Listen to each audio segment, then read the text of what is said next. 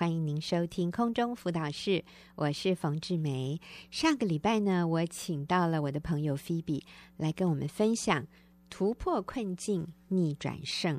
啊，菲比跟我们分享，她原来以为自自己还蛮幸福的，结果有一天突然先生跟她说，他已经找到另外一个女的啊，而且那个是他所爱的女人。那这个时候，菲比。非常的错愕，非常的受伤，所以当天他就带着孩子，然后提着箱子哈，就回娘家，投奔娘家去了。原来以为可以从娘家得到很多的安慰和支持，原来以为离开了这个男人，他就会快乐起来，或者把过去这段婚姻给忘记。但是事与愿违，娘家给他的。完全是出于好意，但是娘家给他的安慰让他其实更痛苦。娘家的安慰就是啊，就是你命不好啊，你前世作孽呀，你跟任何男人结婚都会是这个下场，所以哎呀，就认命吧。那他发现这样的一种说法并没有带给他力量来面对他每天的生活，所以后来他就接触到了。呃，网络上面的一个网站啊，馨香女人这样的一个网站，然后他接触到了基督教的信仰，接受了耶稣，然后进入了基督徒的妇女小组，他的生命开始有改变。所以今天我继续请菲比来跟我们分享，若他的故事的后半段，这个美满幸福就开始了。哈，原来是非常凄惨、非常悲苦的。好，菲比你好。呃，冯姐好，各位听众大家好，好，我是菲比。是，那你就继续跟我们说，你参加了学员妇女小组，你也开始上了婚姻的课程，其实你也加入了教会。好，那你有什么样的观念？这个时候改变了？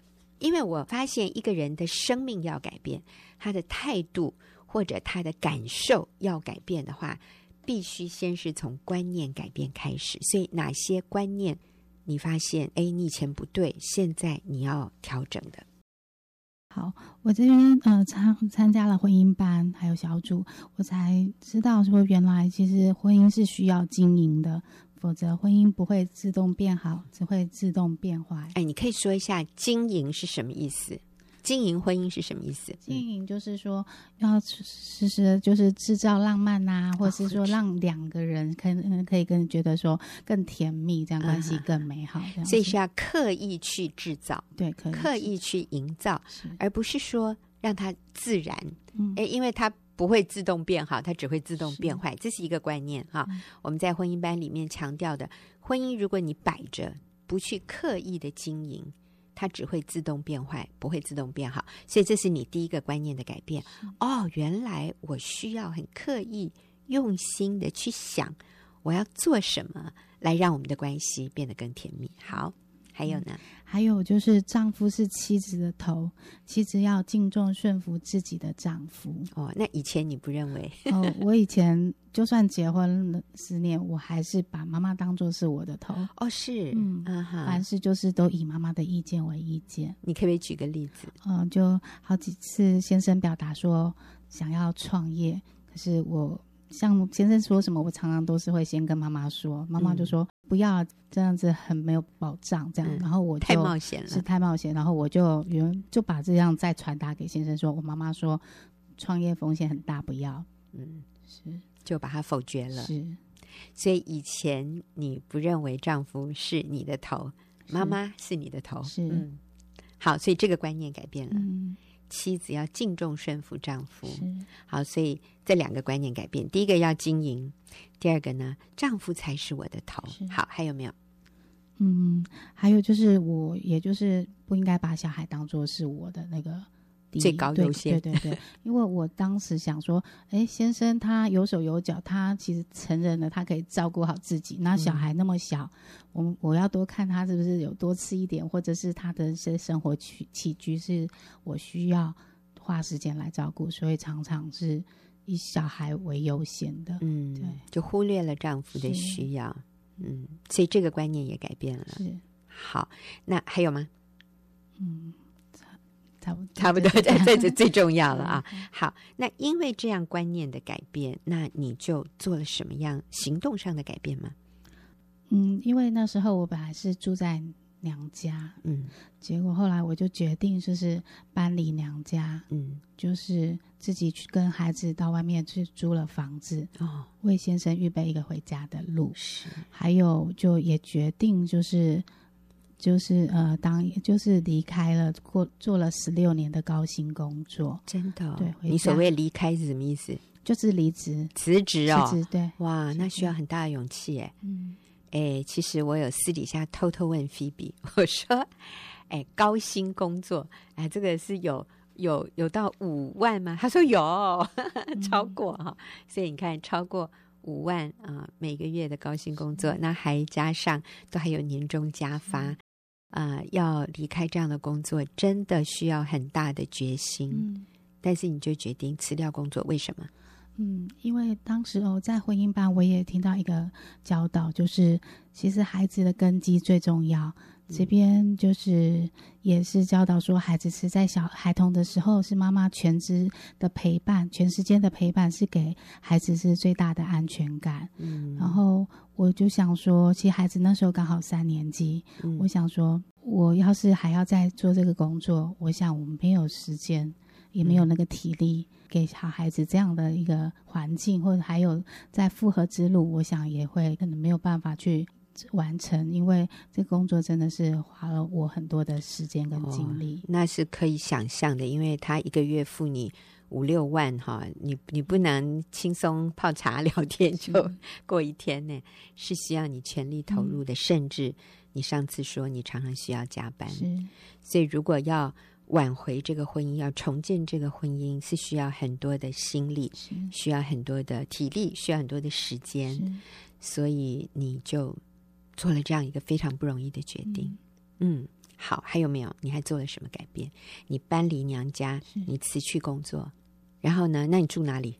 我就自己去，就跟孩子去租租房子。哦，是，是嗯哼，那也是要很大的勇气。是、嗯、因为我知道，我要是没有搬离娘家，其实就是给先生更觉得放心。我跟孩子是住在娘家那边，然后。若是说我搬离娘家，其实是给先生更多的一个，他其实会可能会对我一些挂心，然后他其实就会有责任感。嗯、然后事实也证明，对，当我搬离娘家之后，先生他常常就会，他那时候不敢见我，可是他都会交代孩子说，嗯，那你们的自己要小心，然后你们的门窗都要好关好，这样子，嗯嗯、他就有一些、嗯、对我们有一些真的是。关心了，对，嗯，可是住在娘家，他会觉得你们很安全，所以他也不用挂虑，是是，所以搬出来有这个好处，嗯嗯嗯，嗯，好，那然后你们的关系上，你做了什么努力？嗯，当时先生其实是没有勇气见我的，嗯、其实我其实除了就是当我决定要复合走复合之路的时候，我是就开始就是两三天就寄一封简讯给先生，嗯，可是。刚开始，先生就回我一句说：“是我对不起你，嗯，不值得你这样做。”嗯，他从此就不再回应我了。好，但是我虽然会感觉挫折，可是我还是决定说：“嗯，因为这边教导我，不就是要常常写简讯关心先生。”然后我就也是两三天就寄一封简讯给先生，就是关心他吃饱了没啊，嗯、或者是呃天冷了要多加件外套。嗯、可是先生完全就是没有任何的回应。嗯，是嗯，那你会不会觉得好挫折，不想再写了？嗯，有时候也是。可是因为我认识了神了，所以我什么事都是跟着。主耶稣就是把他当做是我好像旁边的一个朋友，这样隐形的朋友，我随时是对着他说话。嗯，那时候我觉得我虽然会痛苦会难过，可是我觉得我每次跟主耶稣讲完话之后，嗯，我就得到好大安慰。嗯，我就擦干眼泪，嗯，再做。这样是是，所以虽然对方没有任何的回应，是他说是我对不起你，我不值得你这么做，你不要再记了。可是你还是继续记，是嗯，好，结果呢？嗯，结果就在三个月后，先生就终于有回应了。三个月哦，你 真的这条路走的没有很久啦，很多人三年都没有回应。好，那我要继续请菲比告诉我们，你有这些观念上的改变，你也开始做了一些行动上的改变，你搬家了，你把工作辞了，然后你开始主动的传简讯，可是先生没有回应，可是你还是继续做，可是三个月以后他有回应了。好，你从这边再跟我们说。就在持续寄给先生三个月简讯之后，然后有一天，我就终于收到他的回应了。嗯，然后他就传来简讯是说：“天凉了，你们要注意保暖，多保重。”哇，对啊，那个时候我的心就哦，非常的最激励。终于他有回应了，嗯，所以然后再来那时候我刚好很希望能受洗。我也问先生说：“我受洗好吗？嗯，你愿意来参加我的受洗典礼吗？嗯，对。可是先生因为他觉得还是没有勇气见我，嗯，所以他就说：那我可以站在远处，远远远的看着你吗？啊，所以他会来。可是是我可不可以在远处远远的看着你？所以在受洗的当天，我就真的看到先生站在那个教会的玻璃门外，他望着我。嗯。我就觉得我的心就觉得啊，我的天父上帝怎么在受洗当天就送我这个最棒的礼物？是是是，所以你们两个遥遥相望着，是非常感动。一面受洗一面对泪水就不听使唤的一直流。然后还有再来就是分居一年后，先生就失业了，然后他就没有了经济的来源，也没有任何的积蓄。嗯。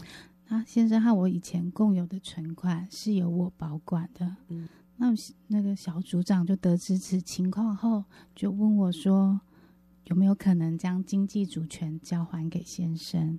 我心想说：“那这样我交给他，这会不会太冒险了？”嗯，最后我决定就是顺服神，所以将提款卡交给了先生。嗯，但是出乎我意料之外的。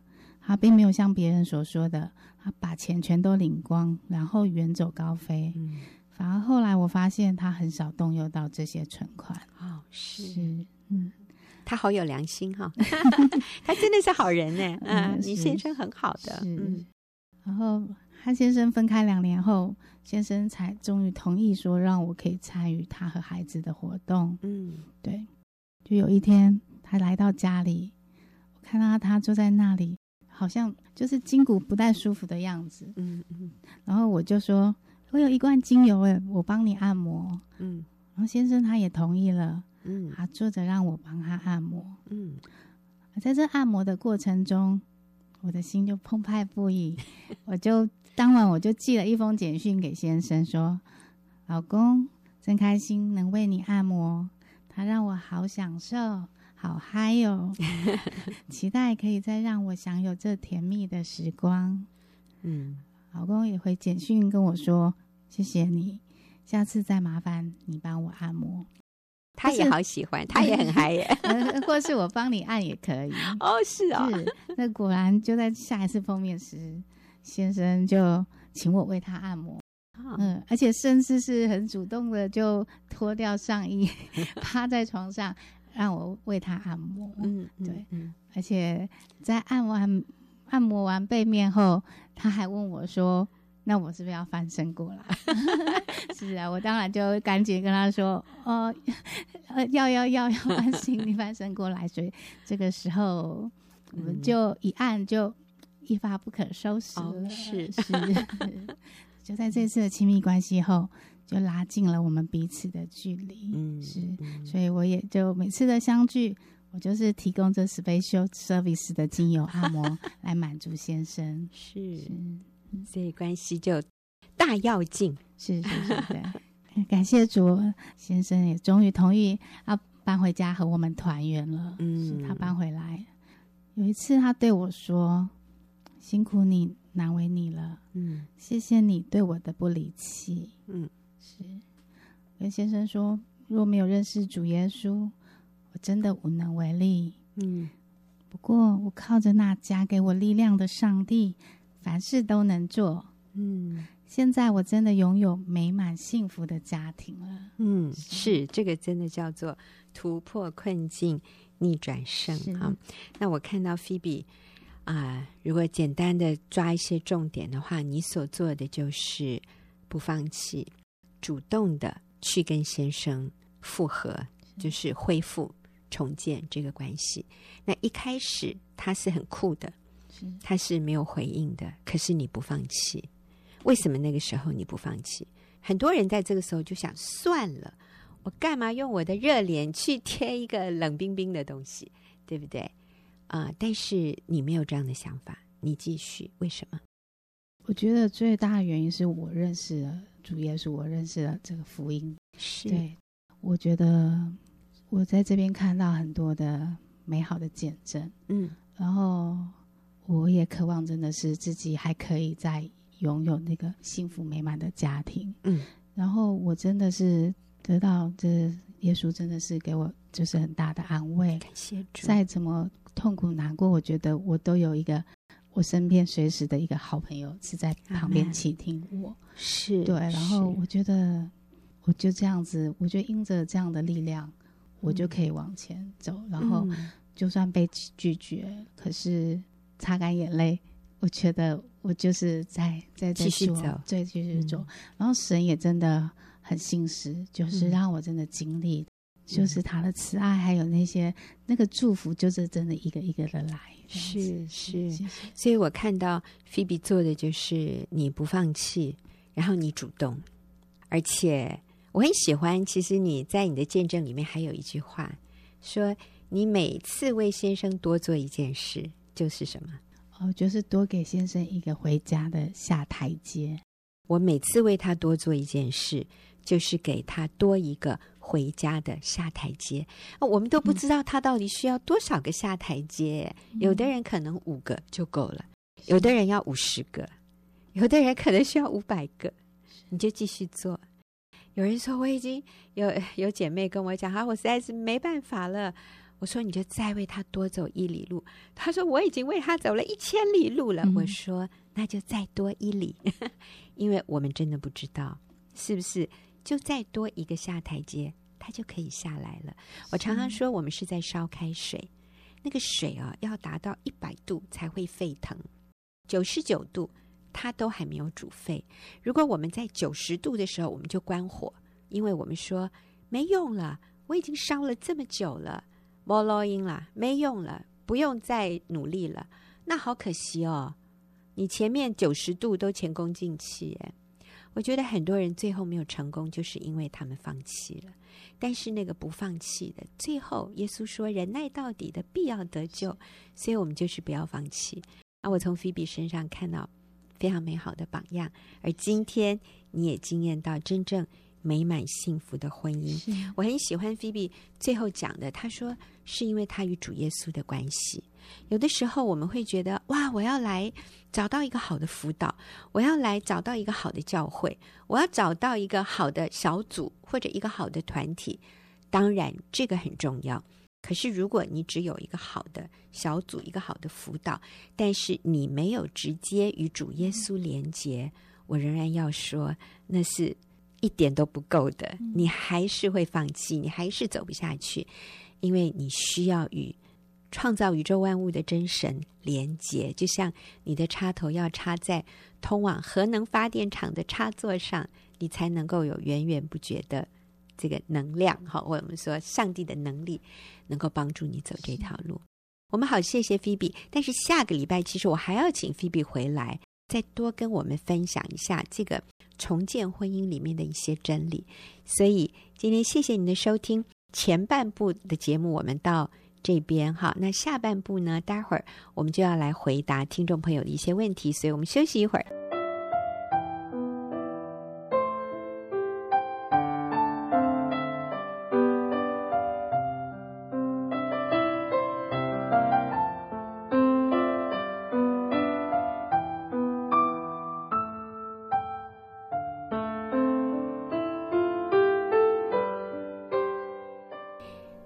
现在所收听的是空中辅导室，我是冯志梅。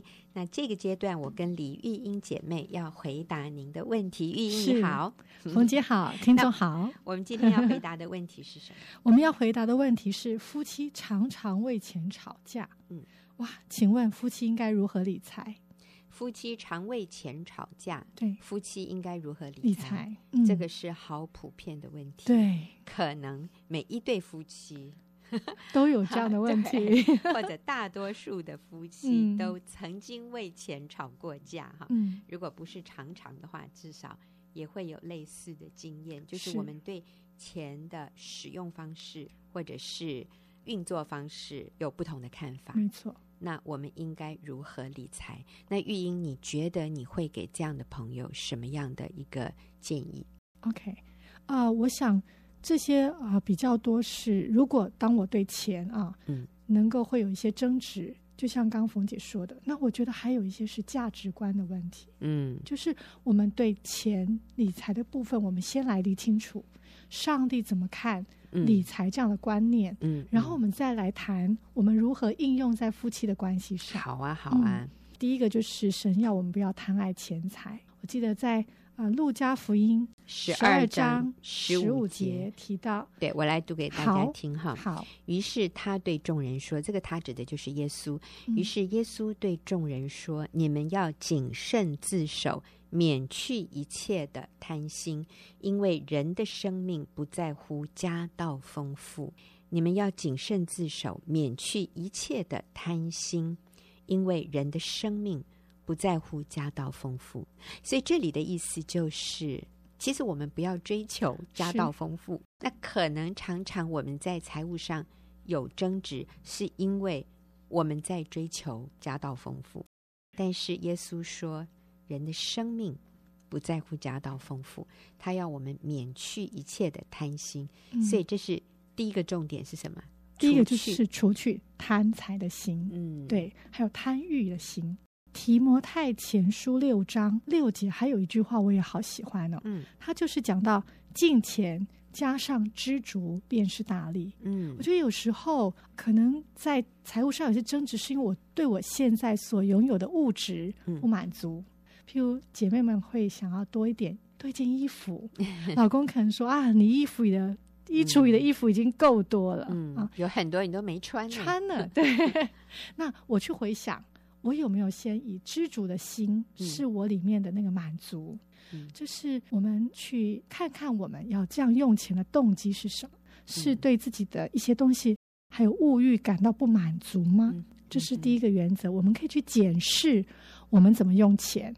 所以你的意思是说，在我们跟配偶要协调用钱的方法之前，我们先检视自己对财富的。一个观念是否合乎圣经，是否正确？否则我们跟他争争了老半天，最后都是一些错谬的一些价值观，那真的是得不偿失。好，那那个不管谁赢谁输，都是双输啦。因为最后你是落在一个错谬的对财富的价值观和观念里面，其实是带给我们亏损。我说那个亏损是生命中的亏损，而不是真正的幸福。好，所以第一个要知足，不要贪财。嗯，还有吗？第二个就是啊、呃，神要我们学习给予，而不是一直储存。嗯，就是神说要有余的要去补那不足的。是，对，所以我们也要常常在金钱的财务上，夫妻去协调如何在我们有余的地方奉献，给予需要的地方。圣经当然很清楚谈到十一奉献。嗯，那我觉得对我自己最大的帮助，在真言书有一句话，常常提醒我。嗯，嗯那个真言书三章二十七节，他提到：嗯、你手若有行善的力量，不可推辞，嗯、就当向那应得的人施行。真言三章二十七节。嗯，每次常常我觉得，在我跟我先生觉得都有余的部分，我们一起讨论。我就会常在想，主这句话就在我的脑筋里。嗯，我们到底是要多一栋房子呢？嗯、多一点存款呢？嗯、还是其实，在我们有余甚至啊、呃、储存都够的部分，上帝给我们多的是要我们向谁给予？嗯，来活出上帝在我们生命上这个多余的那个付出的喜乐。嗯嗯，所以这句话常常成为我们的帮助。要给予。对，可是如果有人觉得，嗯，我都不够哎，我觉得我的都不够，应该是别人给我耶。那这样的情况怎么办？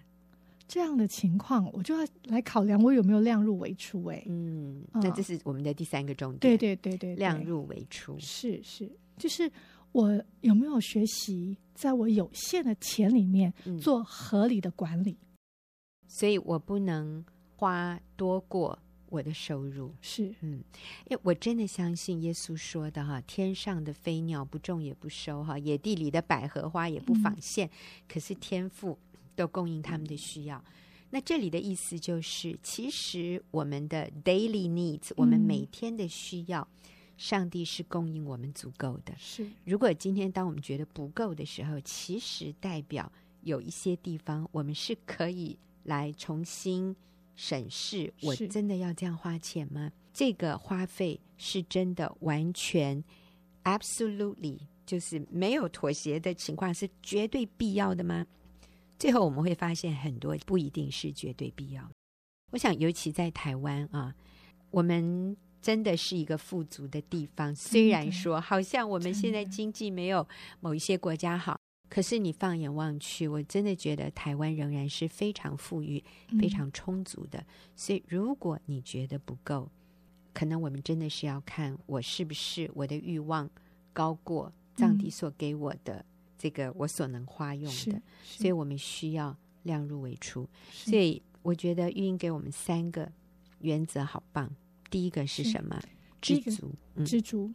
就是我不贪财，嗯嗯。第二个就是我愿意奉献给予，嗯嗯、一个啊、呃，基督徒最大的本分十分之一之外啊，就是奉献啊。我如果更有余，嗯、我应该常去思考，嗯、我可以给那需要的人。第三个就是量入为出，嗯，嗯真好。呃，有一位作者，其实他是英特尔，就是 Intel，他的啊、呃、叫首席技术长哈。哦就是这位弟兄，他写了一本书，叫做《平衡你的家庭、工作与信仰》。那我记得他的啊，他的名字是 Pat Gelsinger。当他来到台湾，然后对我们一些年轻人做演讲的时候，那他是一位很爱主的基督徒，那就有这个竹科新贵哈，就举手问他，他说：“请问你是如何理财的？”哦，那个时候我心里想，他会怎么回答这个问题呢？我想。他可能一定会说：“哎，那你就是百分之多少呢？要拿来投资啊？”结果他的回答竟然是：“我们怎么理财吗？我的理财观念吗？”他说：“就是我一开始的时候就跟我太太约定，我们每个月一定要十分之一奉献。然后呢，嗯、当我们的呃收入到达了某一个程度的时候，我们就提高每个月是百分之二十的奉献。而、嗯、后来呢，我们的收入又达到某一个。”程度的时候，已经跟我太太约好，这时候我们就百分之三十、百分之四十到百分之五十、百分之六十的奉献。是，是他就回答完了，我就说啊，他怎么都没有讲。一般人想的说，那你就要投资啊，要怎么样？嗯、我觉得这位啊，Pat Gelsinger 先生，这个 Intel 的首席技术长 CTO，我觉得他真的抓到了圣经的精神。上帝要我们理财。的方法就是给，而不是怎么累积更多。嗯、哦，我觉得他好有智慧啊、哦。嗯、好，所以我们就这个部分做一个结论。我们刚刚就讲到，那圣经的理财原则是什么？不要贪财，叫我们需要啊、呃、奉献，还有要量入为出。嗯、但是我觉得在实际的婚姻里面，嗯、常常有一些会让我们很作难的一些情况，嗯、譬如说。你就是觉得对方出手太 大方，你就是觉得他都不量入为出，你觉得他一直在挖一个大洞，好担心，然后他还一直向你要钱，这个时候你该怎么办？好，我们回到应用的部分。嗯嗯，我觉得就是我们来谈谈夫妻关系，有一个非常重要的原则，就是合一。合一是夫妻最重要的原则，所以呢，人结婚。我们常说钱也要结婚，嗯，所以就是在夫妻合一的状态下去应用这个原则。譬如说，如果一个人比较紧，另外一个比较松，那我想谁是那个成熟的人，谁就先去给对方恩慈。然后，如果你是先生，你就愿意多为太太走一里路；嗯、如果你是太太，就为愿意为先生走一里路。就是要有一个人愿意先去听、了解对方是跟我互补的，嗯、然后去尊重他的看法。当然，我也可以提出我的看法。嗯、那在我们家，举个例子，在我们家。嗯我先生是那个非常啊、呃、懂得理财、节制、哦、量入为出的好男人，所以呢，我就可以非常开心的，就是做非常享受的公主啊，因为他把钱理财的很好，所以我们家的经济大权是交给他，因为我很清楚，我没有那个观念，嗯、如果让我理，我在想我们家的钱可能就已经乱七八糟了哈。嗯、那我觉得就是。夫妻彼此互补，嗯，我会跟先生提出我的看法，嗯，但最后我会让我家的头，就是先生，做最后那件事情的决定，嗯嗯。其实育婴家也是只有一份薪水 啊，李先生他就是公务员，对，然后育婴就是全职的在家妈妈，但是他们仍然有余哟。所以各位今天在台北不一定要双薪，还是可以过得很好。讲到这个量入为出，真的，我们需要有的时候降低我们对物质的欲望，而不是觉得我一定就是要某一个生活水平，我才会幸福快乐。那在这里，我们强调的是人结婚，钱也结婚哈。我就想到我们有一位姐妹，她真的是好了不起。以前呢，她都是皱着眉头，非常忧愁的来跟我说。嗯我先生已经外遇离家，然后呢，很多年了，那给我跟两个孩子的生活费哈，都是爱给不给。我每次哦都要追着他要，然后那种感觉真的很差耶。然后他好像就很勉强的才给我们一点点生费。他说：“可是他最大的困难就是前一阵子先生工作做生意遇到了瓶颈。”所以欠了一大笔债，先生竟然还回来向他要钱。那他的意思是说，啊、呃，因为房子是他的名字，先生以前有一些存款也放在这个太太这里，所以其实太呃先生觉得你本来就有钱嘛，干嘛还要一直给你？但是现在呢，我生意遇到了困难，你应该把你那里的钱全拿出来帮我还债。那这个太太心里想：你的人都已经走了，现在还要把钱也拿走，这实在是天理何在？我至少要留一些给我跟孩子，嗯、这样我们才有保障，我们才有安全感。可是他非常不快乐，非常的愁苦。他到了妇女小组跟组长讲，组长就说：“哎呦，人结婚，钱也要结 婚，你就给他吧，反正这个钱也是他赚的。”这个姐妹就说：“不行，这样怎么可以？太冒险了。”所以有一天她遇到我，她也是很愁苦的来问我，我都会感觉到他里面好焦虑。可是没有想到，我给他的答案跟他的组长给的完全一样。我就跟他说：“人结婚，钱也要结婚，你就给他吧。”但是我跟他说：“我说姐妹，你把钱给他的时候，你要这样讲。你说老公，我就只有这些了。”你拿去以后，我们就全都没有了。那以后我们就只有靠你喽。我说你要这样做。哎呦，他实在是很挣扎。那我也不知道后来怎么样。但是大概一年之后，有一次我在一个聚会里面，我遇到她。哎，我发现这个姐妹变了，变得好美，她变得好平安，她里面很稳定，她连讲话的语气都跟以前不一样。我就抓住她，我说：“你改变了，你告诉我发生什么事。”她说：“冯姐，我后来就接受你跟我的组长的建议，我就把我的定存全部解约，我还拿着我的银行本给我的先生看。我跟他说：‘老公，我已经全解约了，我有的就只有这些，现在全给你，你拿去还债。但是给了你这些，我跟孩子什么都没有了。’”以后我们就只能靠你喽。他说：“冯姐，我就真的这样跟我先生说，没有想到，先生当然是把钱立刻拿去还债。嗯、可是从那个时候开始，每个月先生就固定生活费就来了，而且没有像以前给的那么少，就是足够他们母子的开销。还有呢，就是他发现先生就更主动的愿意跟孩子有互动，然后他们夫妻的关系也比以前缓和许多。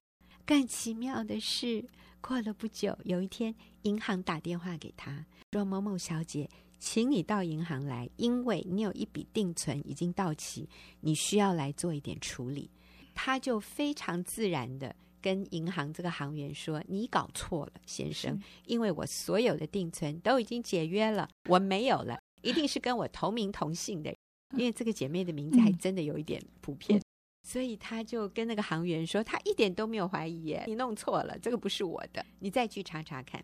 因为那个行员也满头雾水，怎么还有这种人哈？叫你来处理钱，你还说不是你的。所以过一阵子，那个行员又打电话来说：“某某小姐，请问你的身份证字号是不是？”哒哒哒哒哒，他一听，哇，天哦，还真的是他。所以喜出望外，他到了银行一看，还是一笔为数不小的定存。然后这个姐妹她真的含着泪，她说：“冯姐，上帝还为我保留一笔这样子。”她说：“透过这件事情，上帝让我看到，我依靠的是他，而真的不是我的丈夫，或者是这些无定的钱财。如果我现在需要这个，也可以给他，但是。”上帝透过这件事情，让我清楚地看到，今天我依靠的不是银行的存款，我心里依靠的对象是这位供应我、赐给我们百物使用的这位神，他是可靠的，钱财是无定的。所以，当我们讲到夫妻理财，我觉得很重要的是我们信靠的对象，还有我们是不是愿意顺服神，在他真理的原则里面。来遵守，然后在这个前提下，我们夫妻再来讨论，做一些彼此互补，一个比较松，一个比较紧。嗯啊，那我们两个人都各退后一步，我相信就会是一个非常平衡的理财方式。今天非常谢谢玉英跟我们在这里讨论这个议题，也谢谢听众朋友的收听，我们下个礼拜再会。